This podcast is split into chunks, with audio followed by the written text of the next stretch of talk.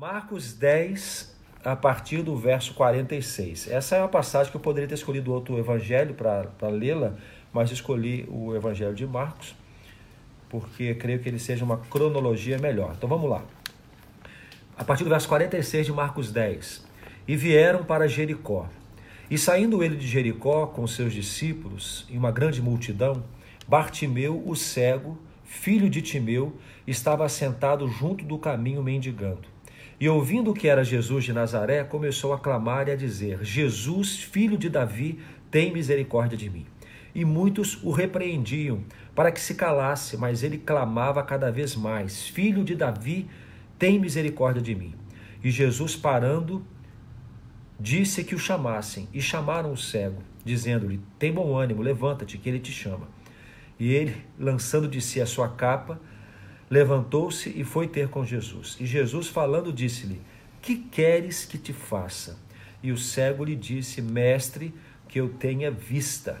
E Jesus lhe disse: Vai, a tua fé te salvou. E logo viu e seguiu a Jesus pelo caminho. Essa é mais uma daquelas passagens que todo mundo conhece, o cego de Jericó. Né? Tem alguns detalhes importantes aqui que eu gostaria de chamar sua atenção. Primeiro, lembrar que Jesus está saindo de Jericó e indo para Jerusalém. Há uma informação importantíssima aqui. Se você continuar lendo na sua Bíblia, você vai encontrar no capítulo 11 de Marcos Jesus entrando em Jerusalém. E você vai passando as páginas e você vai encontrar exatamente o momento em que Jesus ele, ele é preso né, e morre.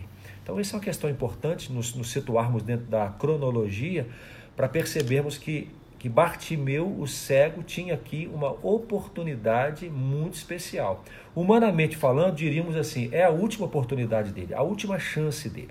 E Jesus está passando pelo seu caminho. É provável que ele frequentemente estivesse ali naquela estrada, porque aquela estrada era comum que os homens passassem ali para ir para Jerusalém, os religiosos, os homens é, é, cumpridores da religião, aqueles homens que estavam que eram é, fiéis e eram potencialmente bons é, ofertantes, né? Pessoas que são coração bom, são pessoas que procuram as coisas de Deus. Então os, os, os aleijados ficavam naquela estrada pedindo esmolas porque ele tinha um potencial de resultado melhor ao passar, ao estar por ali.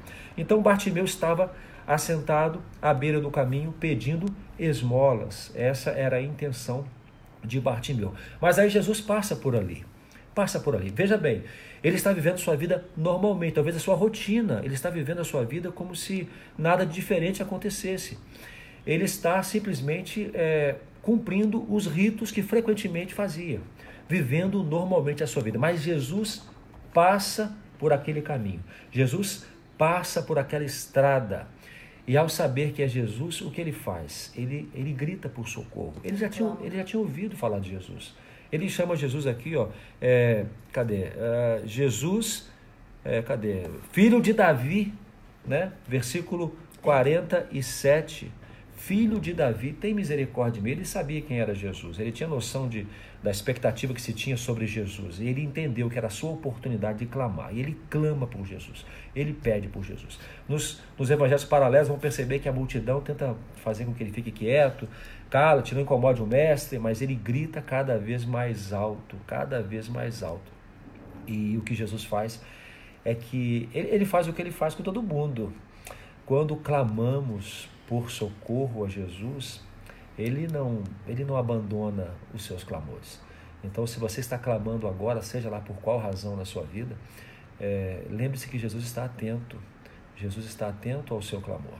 Então, é, Bartimeu grita, Jesus, filho de Davi, tenha misericórdia de mim, tenha misericórdia, tenha compaixão de mim. A multidão manda que ficar quieto.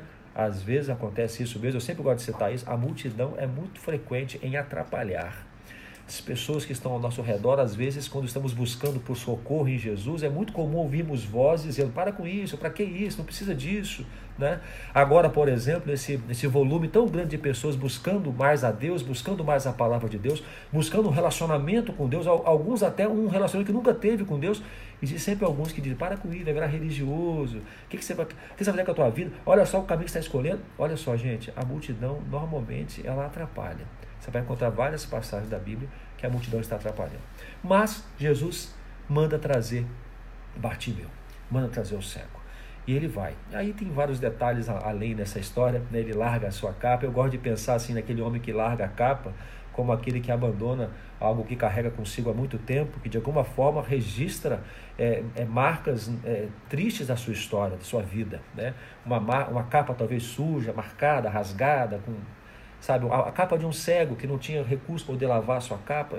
Isso são conjecturas, mas o fato é que quando Jesus chama, ele abandona a sua capa e vai se encontrar com Jesus. E aí vem uma pergunta é, estranha, né? O cego diante de Jesus, Jesus pergunta: O que você quer? O que queres que eu te faça? Essa é a pergunta de Jesus para Bartimeu. O que queres? Uma resposta óbvia, mas que, que Bartimeu precisa responder. É interessante porque ele precisa responder, porque é a resposta de Bartimeu que dá início a, ao milagre que Jesus fez em sua vida. É, essas são algumas aplicações, mas conversando com a Letícia, ela trouxe uma aplicação muito especial e eu queria que ela compartilhasse com você acerca desta pergunta: O que queres que eu te faça? Diante da situação que nós vivemos agora, de todo o momento em que nos encontramos, as vivências mais, é, é, como é que se diz, mais íntimas que estamos tendo agora com pessoas que sempre conviveram com a gente, está, nos, está despertando em nós algumas outras necessidades.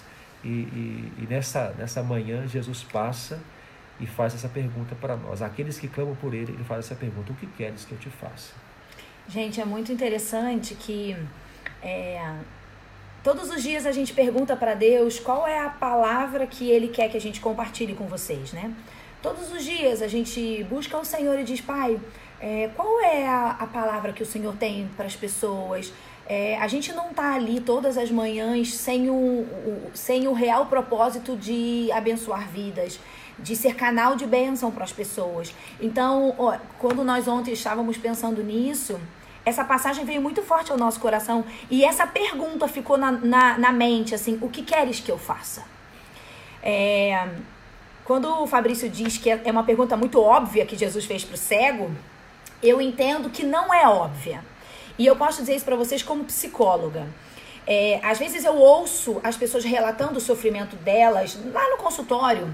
E, e depois que elas terminam de falar tudo o que está acontecendo, às vezes, em algumas situações, eu pergunto assim: ok, e como você gostaria que estivesse a sua situação? Talvez a pessoa está reclamando do casamento e eu pergunto assim: tá, e o que, que você quer? E às vezes a pessoa se choca com essa pergunta, porque parece que é óbvio, ela vai falar, eu quero que tudo melhore. Não. Especificamente, o que você gostaria que mudasse nessa, nesse contexto que você está vivendo? Gente, nessa parte de Jesus, é, um cego procura Jesus e Jesus fala para ele: O que você quer que eu te faça? Não é óbvia a pergunta. Ela é muito, muito coerente, porque ele poderia falar: Senhor, eu quero uma muleta. Senhor, eu quero um cão guia. Ele poderia pedir qualquer coisa. Então, quando Jesus pergunta o que queres que eu te faça, é porque ele está dando a você e a mim a oportunidade de ser claro sobre a nossa necessidade maior. Então, sobre a quarentena, eu tenho atendido ainda pacientes online, né? Então, eu estou ouvindo pessoas compartilhando diversos sentimentos. E sabe o que, que aconteceu nessa quarentena, gente? Até ontem eu gravei um vídeo sobre isso.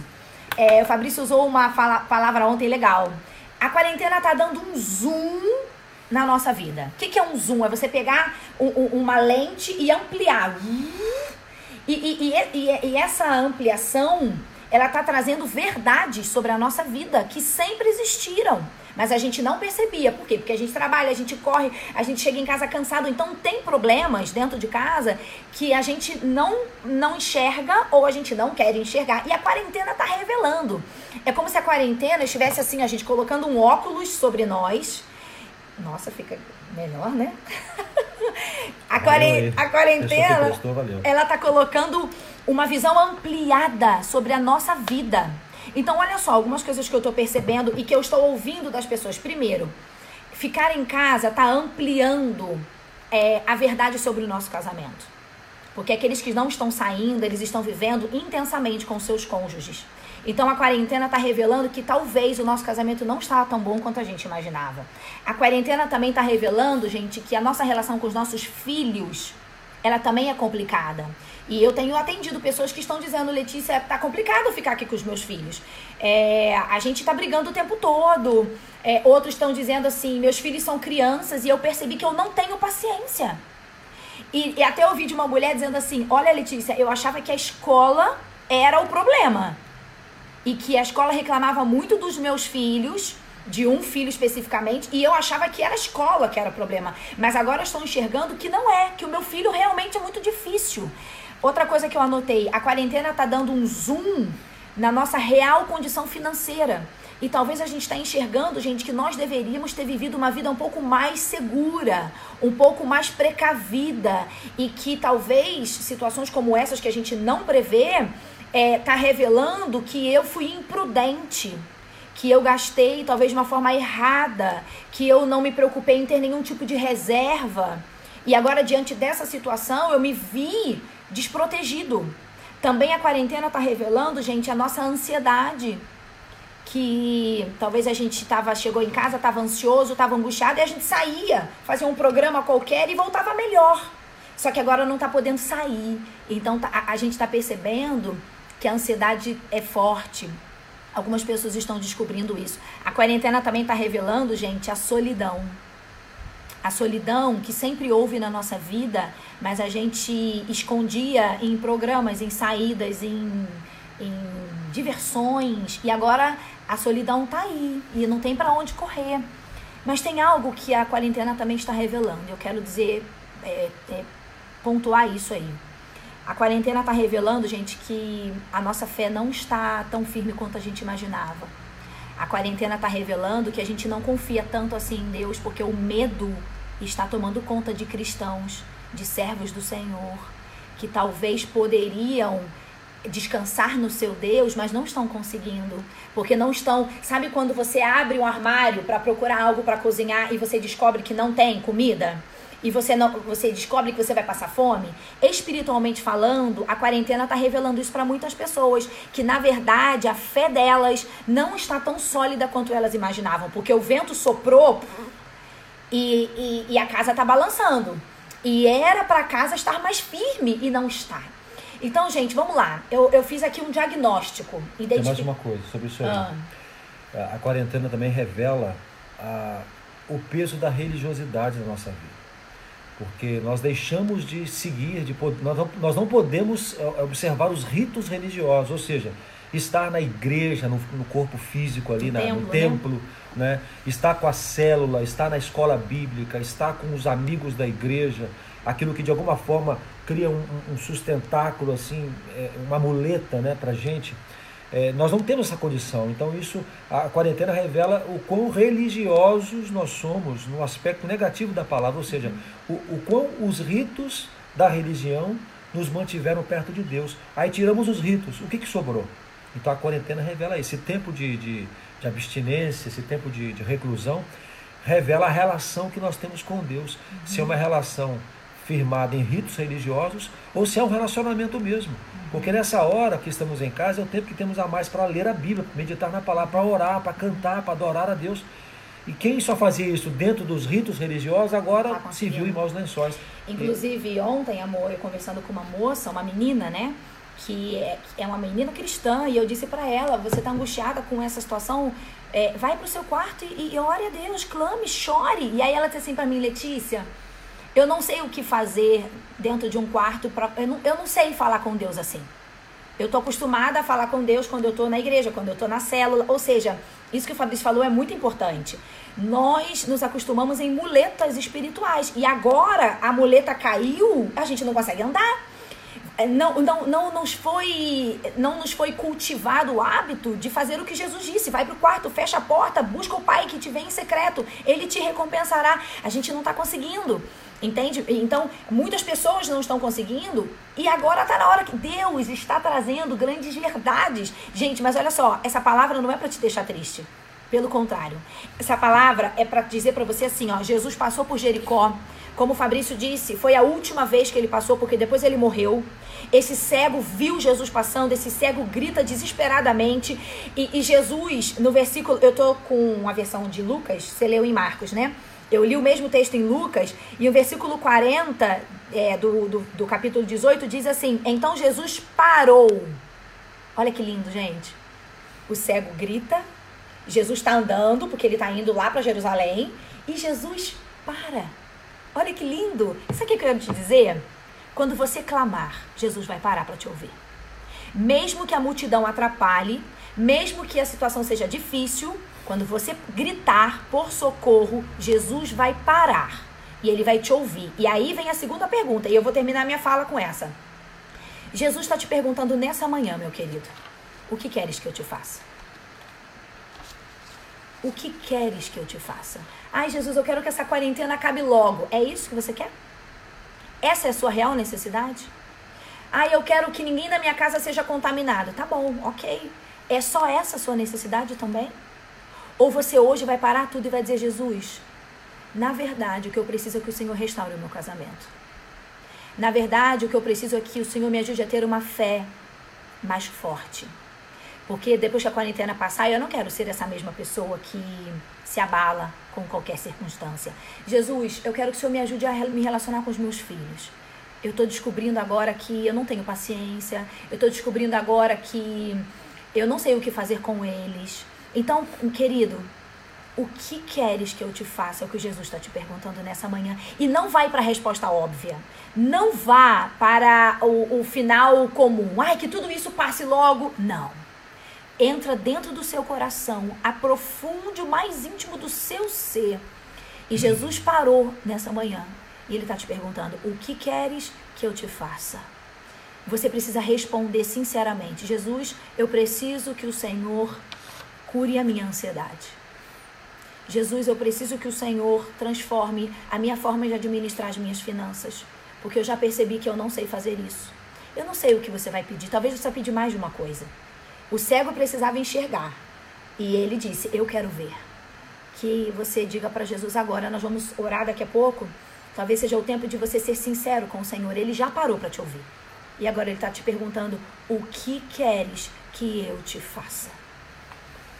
Amém. Aproveita essa lupa que você recebeu aí nesse tempo de, de quarentena para enxergar melhor todas as áreas da sua vida, da sua família de maneira especial. E, e faça o seu pedido ao Senhor. Uhum. Faça o seu pedido. É, seja verdadeiro diante do Senhor. Não, não faça os pedidos que todos estão fazendo. Olhe para a sua necessidade, uhum. para o clamor que faz sentido para a sua família. Uhum. E peça ao Senhor que esse tempo de quarentena, esse tempo de reclusão, em que estamos mais próximos, seja um tempo de restauração, de cura, de renovo e por que não dizer um tempo de salvação. Então você que está ouvindo-nos hoje e está longe de Deus, está distante, não tem um relacionamento frio. com Deus, está frio, ou não conhece a Deus mesmo, olha, Jesus está passando pela sua vida.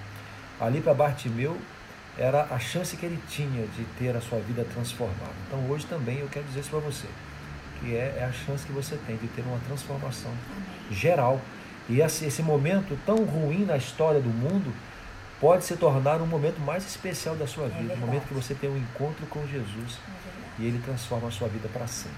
Amém. Tá bom? Vamos orar? Amém.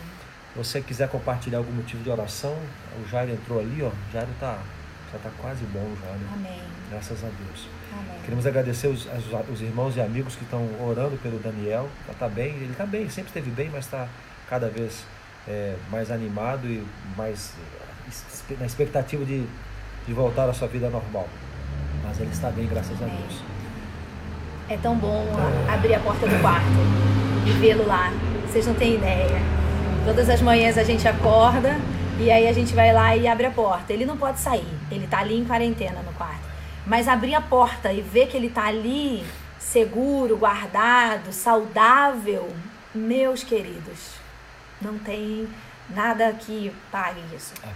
Então Depois... a gente quer agradecer a Deus que deixou a gente viver toda essa tempestade, talvez você esteja vivendo também, mas o Senhor que está no barco, o Senhor que repreendeu os ventos e a tempestade, o Senhor que curou Bartimeu, é o mesmo Deus que está te dizendo agora nessa manhã: o que queres que eu te faça? O que você precisa? Qual é a paz que está faltando para o seu coração? Qual é a angústia que está dominando a sua vida? O que queres que eu te faça?